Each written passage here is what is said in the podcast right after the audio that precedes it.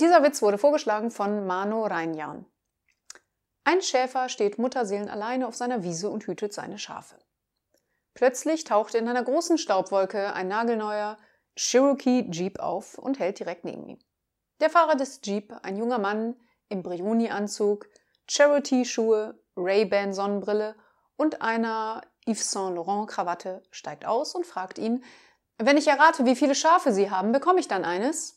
Der Schäfer schaut den jungen Mann an, dann seine friedlich grasenden Schafe und sagt ruhig: Einverstanden.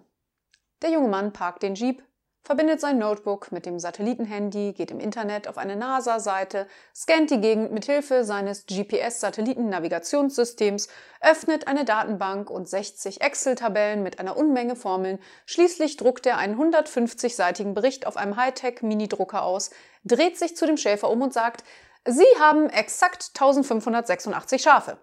Der Schäfer sagt: Das ist richtig. Suchen Sie sich ein Schaf aus. Der junge Mann nimmt ein Tier und lädt es in den Jeep ein. Der Schäfer schaut ihm zu und sagt: Wenn ich Ihren Beruf errate, geben Sie mir das Schaf dann zurück? Der junge Mann antwortet: Klar, warum nicht? Der Schäfer sagt: Sie sind Unternehmensberater. Das ist richtig. Woher wissen Sie das? Will der junge Mann wissen.